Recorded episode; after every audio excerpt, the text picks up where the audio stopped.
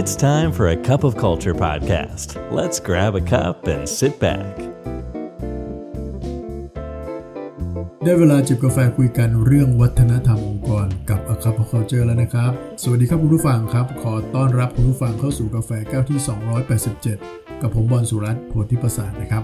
ช่วงนี้เราก็ยังอยู่ในช่วงของควันหลงของปีใหม่อยู่นะครับ และในกาแฟแก้วนี้เนี่ยอยากจะ ชวนผู้ฟังมาดูบทความชิ้นหนึ่งนะครับของ Fast Company ครับซึ่งก็เป็นสื่อดิจิทัลชื่อดังในแวดวงธุรกิจแล้วก็ innovation นะครับ ซึ่งทางผมเองแล้วก็ทีมงานก็มีโอกาสได้อ่าไปหาข้อมูลแล้วก็เอางานวิจัยเอาเรื่องราวดีๆ ของเขามาเล่าบ้างนะครับ เป็นระยะระยะ วันนี้ก็เจอบทความหนึ่งซึ่งเขาจู่หัวได้น่าสนใจนะครับเขาบอกว่า seven ways HR will look different in 2022 ใช่ครับในช่วงที่ผ่านมามันก็เปลี่ยนไปเยอะแยะเลยนะครับ ในมุมของการบริหารจัดการคนในองค์กรเนี่ยแล้วในมุมของ fast work ล่ะครับ ซึ่งก็ต้องบอกว่า fast work จะเป็นแนวอะไรที่อิงกับ tech กับ innovation นะครับ แล้วดูซิว่าในวิว HR เขามองว่ายังไงบ้างนะครับ แนวทางแรกเลยเนี่ยเขาบอกว่ามันเป็นเรื่องของ Hybrid 2.0 ครับ ไอ้คำว่า Hybrid Workplace เนี่ยเราก็ได้ยินมาสักพักแล้วใช่ไหมครับ ที่มันเกิดคำนี้เพราะว่าในช่วงปี 2020 ซึ่งเป็นช่วงปีแรกของโควิดเนี่ยเราก็คิดว่าอะในช่วงปลายปลายปีนั้นเนี่ยนะครับคนก็จะน่าจะได้กลับไปใช้ชีวิตปกติไปออฟฟิศอย่างเงี้ยนะครับมากขึ้น แล้วก็อาจจะมี new normal เข้ามาก็คือว่าก็จะสลับกับการทำงานที่บ้านนะครับ แต่นั่นคือไฮบริดตัว 1.0 นะครับ เพราะเอาเข้าจริงๆแล้วเนี่ยพอเริ่มไฮบริด Workplace ไปได้สักพักหนึ่งเนี่ยก็มีเหตุการณ์ของโควิดเกิดขึ้นอีกนะครับ คนก็เลยต้องกลับไปที่บ้านอีกนะครับ แล้วอยู่กันยาวๆอีก กลับไปใช้การประชุมผ่าน Virtual กันทั้งวี่ทั้งวันนะฮะเพราะอะไรครับ เพราะว่าพอเราไม่ได้เจอหน้ากันเนี่ยเขาต้องซิงกันบ่อยๆ นี่วิธีการซิงที่ดีที่สุดก็คือการเจอกัน ผ่านตัว Zoom บ้าง Microsoft Teams บ้างอย่างเงี้ยนะครับไฮบริดที่ว่ามันก็จะเริ่มแปลกๆแล้วพอมาถึงไฮบริด2.0เนี่ยคนเริ่มที่จะเอื้อมกับการเจอการผ่าน Virtual แล้วแล้วพบว่าการประชุมผ่าน Virtual เนี่ยมันไม่ใช่ทางออกสำหรับทุกเรื่องนะครับหลาย ๆ องค์กรเริ่มกลับมาใช้อีเมลมากขึ้น แล้วเขาพบว่าบางเรื่องอีเมลก็พอครับ ไม่ต้องมานั่งเจอหน้าเจอตากันแบบนี้ในทุก ๆ เรื่อง เพราะมันใช้เวลาเยอะนะครับ แล้วมันก็ค่อนข้างที่จะเหนื่อยล้ามาก ๆ เลย และที่สำคัญก็จะไม่ได้ทำงานทำการในสิ่งที่เราจะควรจะทำด้วย มีหลายองค์กรเริ่มเอาตัวหนึ่งมาใช้เขาเรียกว่าวิดีโอเมสเซจนะครับ ก็คือมีการ ส่งเป็นวิดีโอเมสเซจไปในนั้นก็จะมีเอ่อเป็นวิดีโอประกอบกับเนื้อหาที่เราต้องการจะพูด ส่งไปให้คู่สนทนาของเราก่อนเช่นมีการประชุมเนี่ยนะครับเขาบอกว่าเวลาประชุมจะลดลงไปเยอะเลยครับ เพราะว่ามันได้มีข้อมูลก่อนนะครับ แล้วก็เป็นข้อมูลที่มีวิดีโอ หรือมีตัวคนไปยืนพูดให้ฟังด้วยต่างหากนะครับ อันนี้ก็มีคนใช้เยอะขึ้นเลยนะครับ อันนี้แหละครับเขาเรียกว่าเป็นไฮบริด2.0ละอันที่ 2 ก็คือในเรื่องของ flexibility rules นั่นเอง คำว่าไฮบริดคงไม่เพียงพอสำหรับการเป็น flexible workplace แล้วนะครับ หลาย ๆ ที่ก็เริ่มที่จะมีทางเลือกให้พนักงงานหลาย ๆ อย่างนะครับ ไม่ว่าจะเป็นเรื่องของการมาทำงาน 3 วันอยู่บ้าน 2 วัน จะอยู่บ้าน 3 วัน หรือจะทำมาทำงาน 2 วันก็ได้ หรือจะไม่เข้าเลยก็ได้นะครับ หรือไม่สนใจด้วยซ้ำไปว่าคุณจะอยู่ที่ไหนในช่วงเวลาดังกล่าว ขอให้คุณ สามารถส่งมอบงานต่างๆ ได้ตรงเวลาตามที่คอมมิตกันไว้แค่นี้เป็นพอ และนั่นคือแนวทางที่ 2 นะครับ แนวทางที่ 3 ก็คือสิ่งที่เป็นแนวทางที่น่าจะเกิดขึ้นใน 2022 อย่างต่อเนื่องจากปีที่แล้วก็คือเรื่องของ equity inclusion แล้วก็ access นั่นเองก็ต่อเนื่องมาจากกรณีของจอร์จฟอยนะฮะแล้วทำให้มีแคมเปญ Black Lives Matter นะฮะมันก็เลยทำให้กระแสในเรื่องของความเสมอภาคความเท่าเทียม การรับฟังอะไรที่มันหลากหลายนะครับ ก็กระจายตัวออกไปนะครับ จริงๆแล้วไม่ใช่ในประเทศในตะวันตกอย่างเดียวนะครับ ประเทศไทยเองแม้ว่าอาจจะไม่ได้มีกรณีในเชิงของการเหยียดผิวหรือว่าการแบ่งเชื้อชาติสัญชาติอะไรขนาดนั้นเนี่ยนะครับ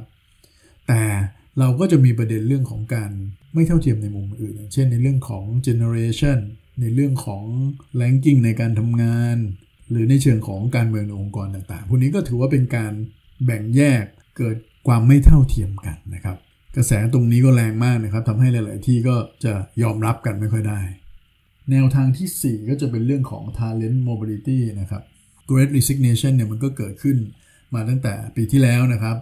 ราวนี้ก็ยังต่อเนื่องอยู่เลยครับ วันนี้เองเนี่ยผมก็มีโอกาสได้คุยกับ Keyman HR ของ e-commerce ชื่อดังนะครับ ของภูมิภาคเลยนะครับ แล้วก็เป็นองค์กรในฝันของคนรุ่นใหม่หลาย ๆ คนในบ้านเราเลยนะครับ HR คนนี้ก็ยอมรับเลยครับว่า Great Resignation นี่โหมกระนำองค์กรเขาหนักหน่วงอยู่เหมือนกันนะครับขนาดเป็นองค์กรที่ดูทาเลนต์เก่ง ๆ เข้าไปเยอะ ออกกันเยอะเลยครับช่วงนี้ จนบรรดา ผู้บริหารเนี่ยตั้งขบวนกันไม่ทันเลยครับ ไม่รู้จะจัดการกับสถานการณ์นี้ยังไงดี กลยุทธ์ในการที่จะไล่ล่าทาเลนต์ก็อาจจะต้องมาแล้วครับในช่วงนี้นะครับหลาย ๆ ที่อาจจะทำถึงขนาดที่เขาใช้ว่ามี signing bonus ด้วยนะครับ ก็คือถ้าสมมุติว่าเซ็นสัญญานี่จะได้เงินอีกก้อนหนึ่งเลยทันทีและหลายที่ครับแน่นอนครับต้องการันตีในเรื่องของ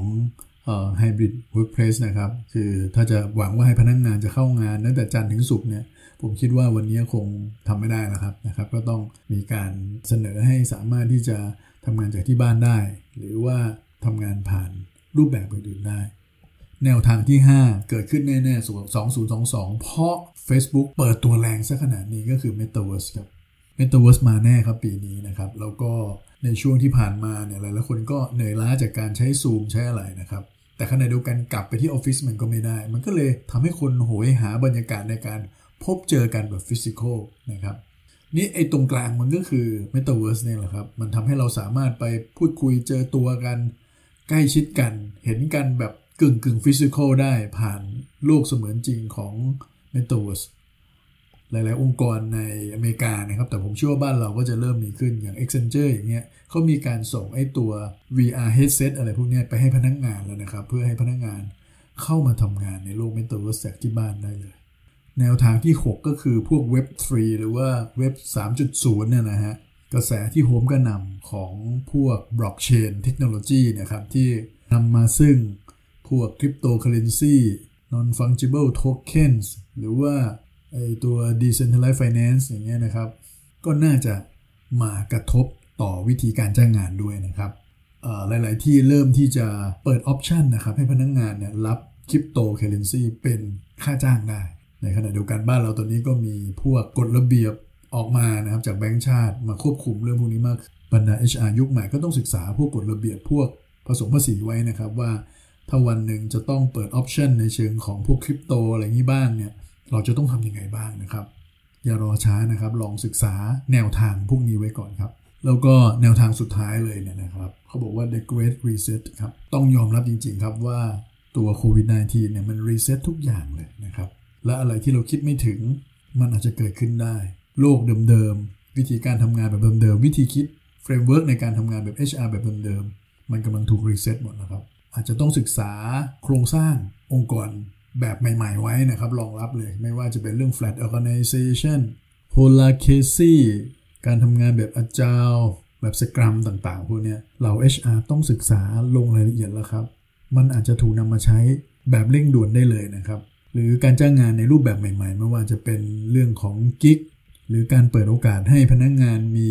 second job third job อะไรต่างๆ พวกนี้อันนี้ต้องศึกษาเลยครับ เพราะย้ำจริง ๆ ว่าโลกมันเปลี่ยนไปในทุกๆมิติจริงๆ รวมทั้งมิติในเรื่องของคนในองค์กรเช่นเดียวกันครับ และนี่คือ 7 แนวทางที่ Fast Company เขาเล่าให้ฟังนะครับว่า 2022 มันน่าจะมาแน่นอน แล้วผมเชื่อว่าหลาย ๆ ข้อเนี่ยมันมาถึงบ้านเราแน่ๆครับวันนี้กาแฟหมดแก้วแล้วนะครับ อย่าลืมนะครับ ไม่ว่าเราจะตั้งใจหรือไม่ก็ตามเนี่ยวัฒนธรรมองค์กรมันจะเกิดขึ้นอยู่ดีครับทำไมเราไม่มาสร้างวัฒนธรรมในแบบที่เราอยากเห็นกันนะครับ สวัสดีครับ And that's today's Cup of Culture. See you again next time.